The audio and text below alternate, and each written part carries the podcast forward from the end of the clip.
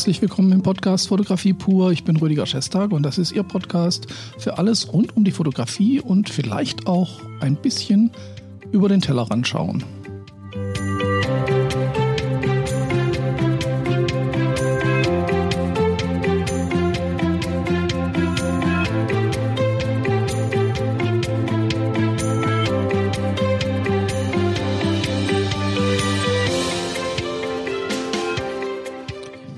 Herzlich willkommen und äh, heute mal ein ganz äh, kontroverses Thema vielleicht.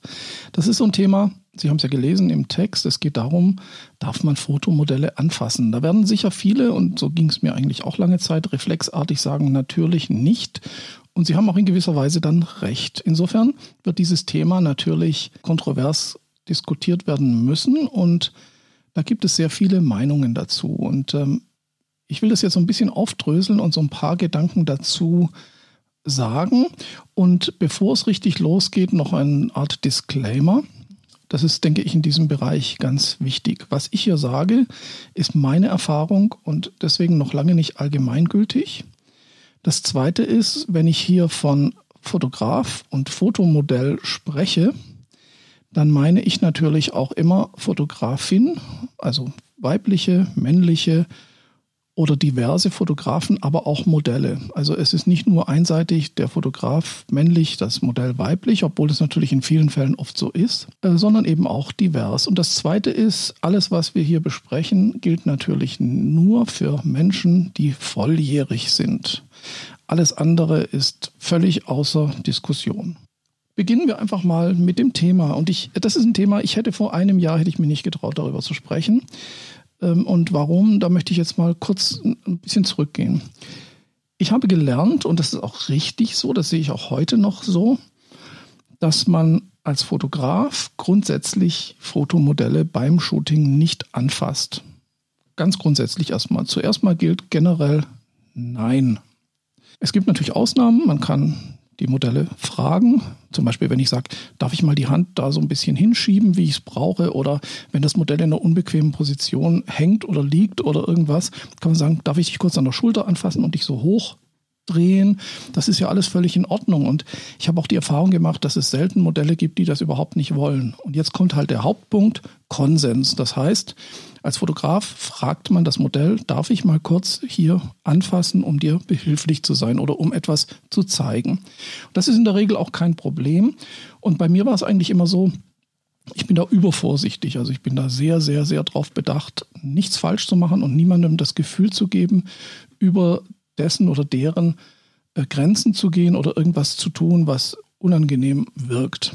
So, dann haben wir jetzt erstmal so die Basis geklärt.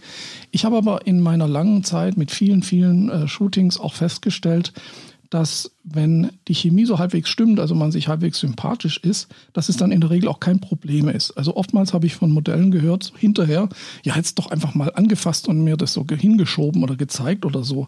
Und ich so, oh, ja, mache ich nicht so gerne und das ist auch nichts. Also die erste Regel, die wir lernen, ich glaube, da sage ich jetzt auch nichts Neues, ist Fragen, Fragen, Fragen. Und wenn das Modell dann irgendwann sagt, du, frag nicht, mach einfach, dann mit Respekt und mit Vorsicht machen.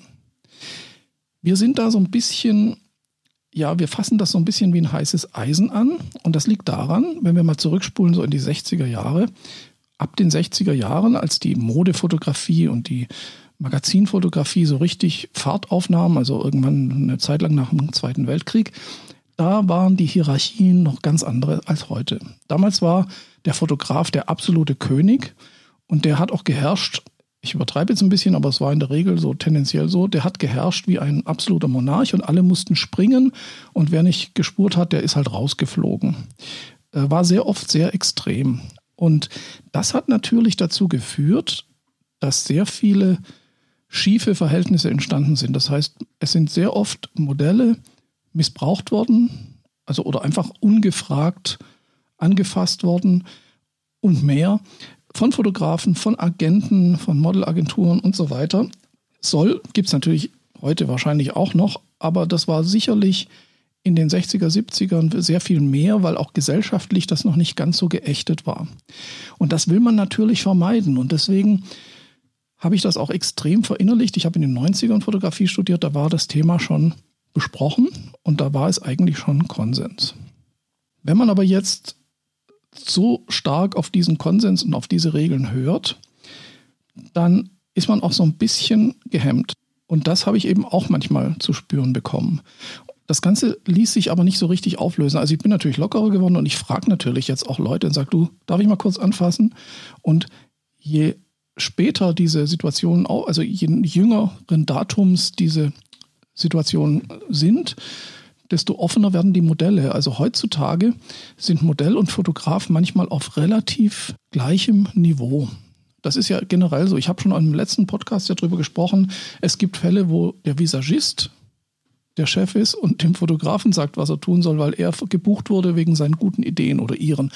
Und das heißt, es ist nicht mehr nur der Fotograf, der Chef und alle anderen kuschen, sondern es gibt verschiedene Konstellationen. Und eine davon ist eben auch, und das merke ich immer mehr, dass ähm, Modelle jetzt auch im künstlerischen Bereich zu mir kommen und sagen, du, bin keine Ahnung, irgendwie Tänzerin oder ja, ich mache irgendwas mit Mode und ich möchte gerne Fotos von dir machen und von mir machen lassen. Äh, kannst du die bitte machen? Das geht bis in den Aktbereich, wo man dann aber auch auf Augenhöhe ist. Und dann redet man drüber und sagt, du, wir machen jetzt hier Aktfotografie, aber wir machen was Komplexes. Ich muss dich halt ab und zu mal anfassen, ist das okay? Also am Bein, irgendwie am Arm, keine Ahnung, was am Hals mal, den Kopf drehen oder so. Und dann sagt man das und dann wird geklärt und dann funktioniert das. Also hier ist man schon wesentlich freier und offener geworden, weil eben auch die Machtverhältnisse nicht mehr so streng sind. Und auch dem kann man sich natürlich in gewisser Weise auch annähern und kann das ähm, mit in seine Arbeit einbringen. Wichtig ist immer nur, dass man das Vertrauen aufrechterhält und nicht den Eindruck erweckt, dass man die Berührungen zu erotischen Zwecken missbraucht sozusagen. Soweit so gut und da denke ich mal, stimmen mir die meisten, auch die meisten mit mir ein. Für mich hat es jetzt in diesem Jahr einen ganz extremen Flash gegeben oder eine ganz extreme Neuerung in meinem Denken. Und das ist vielleicht jetzt auch das Interessante an dieser Ausgabe des Podcasts. Äh, auch das ist auch der Grund, warum ich jetzt darüber reden möchte und auch darüber mehr Gedanken, mir Gedanken gemacht habe. Mir ist nämlich Folgendes passiert. Seit einem Jahr beschäftige ich mich sehr intensiv und sehr ausführlich mit dem Thema Shibari, also der Kunst des Fesselns. Im Moment noch nicht fotografisch, also ich fessle nicht Menschen für Fotos, sondern eben aus ästhetischen Zwecken. Auch hier wieder Disclaimer, Shibari ist immer eine Konsensgeschichte. Also Shibari, Leute lassen sich fesseln, weil sie das möchten. Also hier wird nicht gefesselt, wer das nicht möchte, aber ich denke, das ist eigentlich auch klar. Wer noch wenig darüber weiß, über Shibari und die ähm, Eigenschaften und die Eigenheiten und den Konsens äh, im, im Fesseln, in der Fesselkunst, der kann sich ja auch äh, auf YouTube oder auf anderen Kanälen sehr, sehr schön von Künstlern und guten Leuten ähm, auch ähm, ja, inspirieren lassen, da kann man sehr viel auch über Konsens lernen, also wie Menschen miteinander umgehen. Und ich hatte am Anfang ein Problem mit dem Shibari. Und das Problem habe ich jetzt auch schon von mehreren Leuten gehört, die in dieser Fesselkunst unterwegs sind und vorher Fotografen waren oder gleichzeitig Fotografen sind. Als Fotograf lernt man fast die Leute nicht an. So, jetzt fesseln Sie mal jemanden, der leicht oder gar nicht bekleidet ist, ohne ihn anzu oder sie anzufassen. Das geht halt nicht. Und Sie werden ihn oder sie sogar an Stellen anfassen müssen, die normalerweise nur vielleicht der Freund oder die Freundin anfasst. Natürlich nicht in dem erotischen Sinne, aber sie müssen halt anfassen, weil sie müssen so fesseln, dass nichts passiert und dass alle gut damit leben können und allen das gefällt. Und sie werden Menschen eben auch sehen in Posen und in einer Position der Aufgabe von eigener Bewegung und Macht, die sehr sensibel ist. Und da braucht es natürlich noch viel mehr Einfühlungsvermögen und noch viel mehr Takt und noch viel mehr Konsens und auch Vertrauen. Ich möchte jetzt nicht sehr viel mehr über dieses Thema sagen. Sobald ich mich da fotografisch mit beschäftige, werde ich sicher darüber noch mehr bringen. Ich habe aber eines gelernt bis jetzt. Ich werde noch viel, viel mehr lernen, noch lernen müssen in dem Bereich, um es dann auch wirklich äh, in die Fotografie mit einbringen zu können, obwohl das gar nicht mein Hauptziel ist, die Fotografie, sondern die Erfahrung. Diese Fesselkunst, das japanische Shibari, da geht es nicht so sehr darum, zu zeigen, wer die besten Knoten fesseln kann, sondern das ist eine Art und Weise der Kommunikation. Das heißt, da werden intensive Erfahrungen durch dieses Loslassen und dieses jemanden in die Hand nehmen und ihm oder sie zu führen. Und da wird also dieses Vertrauen und dieser Konsens, von dem ich vorhin in der Fotografie gesprochen habe, noch viel, viel stärker in den Vordergrund rücken. Es ist also notwendig, viel zu diskutieren, auszuhandeln und zu vereinbaren und sich dann eben auch an diese Regeln zu halten. Was jetzt interessant ist, und ich will ja nicht so viel über Shibari reden, ist, dass man dieses Konzept im Prinzip auf die Fotografie übernehmen kann. Ich denke, wir müssen so ein bisschen aufgeben, dass die Fotografie dieses komplett kontaktlose Medium ist bei der Produktion. Weil, zumindest wenn es um die Kunst geht, ich würde das jetzt nicht auf die kommerzielle People-Fotografie, also wenn ich jetzt ähm, Kunden fotografiere in Firmen oder sowas, da ist man natürlich äh, vorsichtiger. Aber im Kunstbereich, denn es ist ja nicht nur, es ist ja nicht nur das Shibari oder die Fesselkunst, bei der körperlich gearbeitet wird, wenn sie zum Beispiel im Tanz arbeiten, ja, im freien Tanz oder es ist ja immer, die Leute sind im körperlichen Kontakt und das ist halt vorher vereinbart, da wird niemand überrumpelt. Warum sollte die Fotografie das so stark trennen? Ich bin der Meinung, man kann andere Ergebnisse erzielen, wenn man eben gemeinsam auch über den Schatten springen kann und ein bisschen, wenn es denn Sinn macht, natürlich nur körperlich zu arbeiten. Auf jeden Fall ist es interessant zu studieren, wie auch äh, Fotografen, die größer im Geschäft sind, sich die, zu diesem Thema verhalten. Und sie werden da sicherlich auch von dem einen bis zum anderen Extrem alle Meinungen und Beispiele finden. Für mich ist es also wichtig, eine Richtung zu finden, die für alle Beteiligten in Ordnung ist, die aber die Möglichkeit gibt, die Grenzen nicht allzu eng zu schnüren und bei Bedarf eben auch mehr zu interagieren.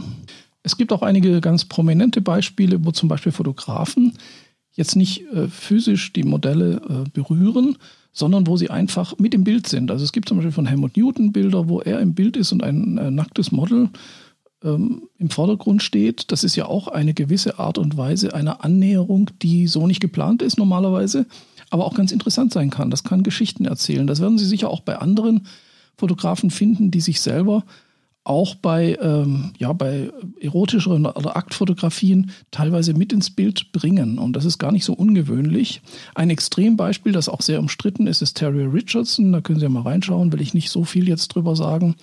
Das zeigt aber auch, dass wenn man mit diesem Mittel arbeitet, dass man dann noch viel, viel mehr darauf achten muss, dass eben alle Beteiligten einverstanden sind und auch das Mittragen, das ist natürlich wichtig. Aber auch das ist natürlich ein Gestaltungsthema, was durchaus eine Geschichte erzählen kann. Und ich habe auch da bin ich über den Schatten gesprungen und habe interessante Arbeiten gemacht. Sie finden davon einiges im Real Life Magazine, äh, das Magazin, das ich so alle Viertel bis halbe Jahre rausbringe und das eben verschiedene Themen auch behandelt über die Fotografie. Also da will ich so ein bisschen die Fotografie in verschiedenen Bereichen äh, aufzeigen und diskutieren. Ich denke, man muss als Fotograf sich eben ein gewisses Selbstbewusstsein aufbauen und auch eine gewisse Sicherheit, dass man eben auch dem Modell vermitteln kann, dass es hier in diesem Raum sicher ist und dass man eben auch, es fängt ja schon an mit Aktfotografie, das ist ja eigentlich schon mal das erste Thema. Ein Mensch zieht sich vor einem Fotografen aus, um eben fotografiert zu werden. Und auch da gilt ja eigentlich schon das Gleiche, was ich jetzt bisher erzählt habe. Es muss Vertrauen da sein, es muss Konsens da sein. Ja, selbst wenn ich ein Modell nicht anfasse, kann ich es trotzdem in einer gewissen Form missbrauchen, indem ich es zu Posen dränge, die das Modell nicht möchte. Das ist aber jetzt ein anderes Thema. Aber ich will damit einfach sagen, es ist einfach sehr fließend und man sollte als Fotograf sehr klar strukturiert vermitteln können, wie man drauf ist und auch dem Modell dann eben die Sicherheit zu geben, dass es hier wirklich um die gemeinschaftliche Arbeit und um das gegenseitige Vertrauen geht. Vielleicht noch mal ganz kurz zu dem Thema, wann ist es denn soweit, dass man sich darüber Gedanken machen muss?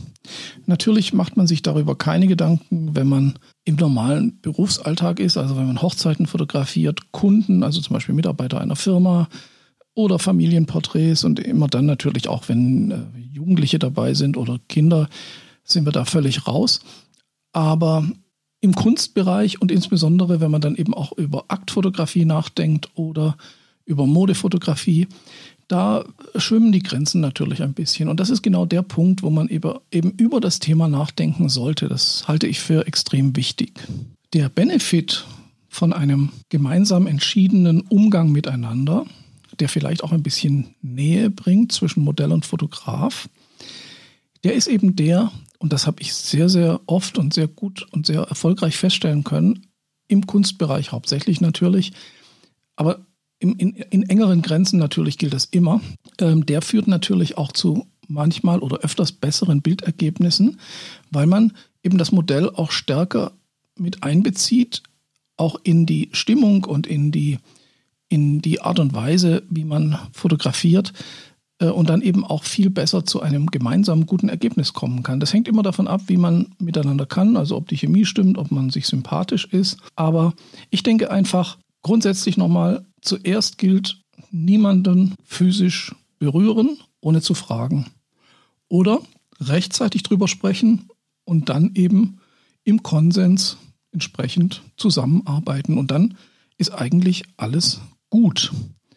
Ich werde sicherlich dazu noch Updates bringen, insbesondere auch dann, wenn ich noch länger und noch weiter mich mit den anderen Themen, die ich vorhin schon angesprochen habe, beschäftigt habe. Sie sehen aber auch daran, wie externe Themen sich sehr stark auf die eigene Arbeit auswirken können als Fotograf. Also beschäftigen Sie sich mit Sachen, die Sie interessieren. Beschäftigen Sie sich mit Tanz, beschäftigen Sie sich mit dem Sport, den Sie vielleicht fotografieren wollen, um zu merken, wie sich die Leute fühlen, um den Leuten einfach auch näher zu sein.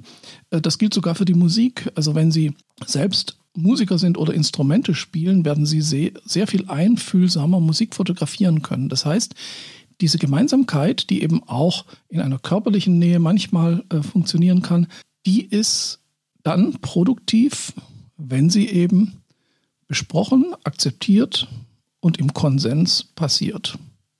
Das wäre, glaube ich, das, was äh, ich bis jetzt zu diesem Thema zu sagen habe. Und ich denke, es war wichtig, darüber zu sprechen. Es gibt nämlich so gut wie überhaupt keine Beiträge in Podcasts oder auf YouTube zum Beispiel zu diesem Thema. Und es macht durchaus Sinn, machen Sie sich dazu Gedanken. Sie müssen meine Gedanken nicht übernehmen, Sie müssen auch nicht akzeptieren, was ich gesagt habe.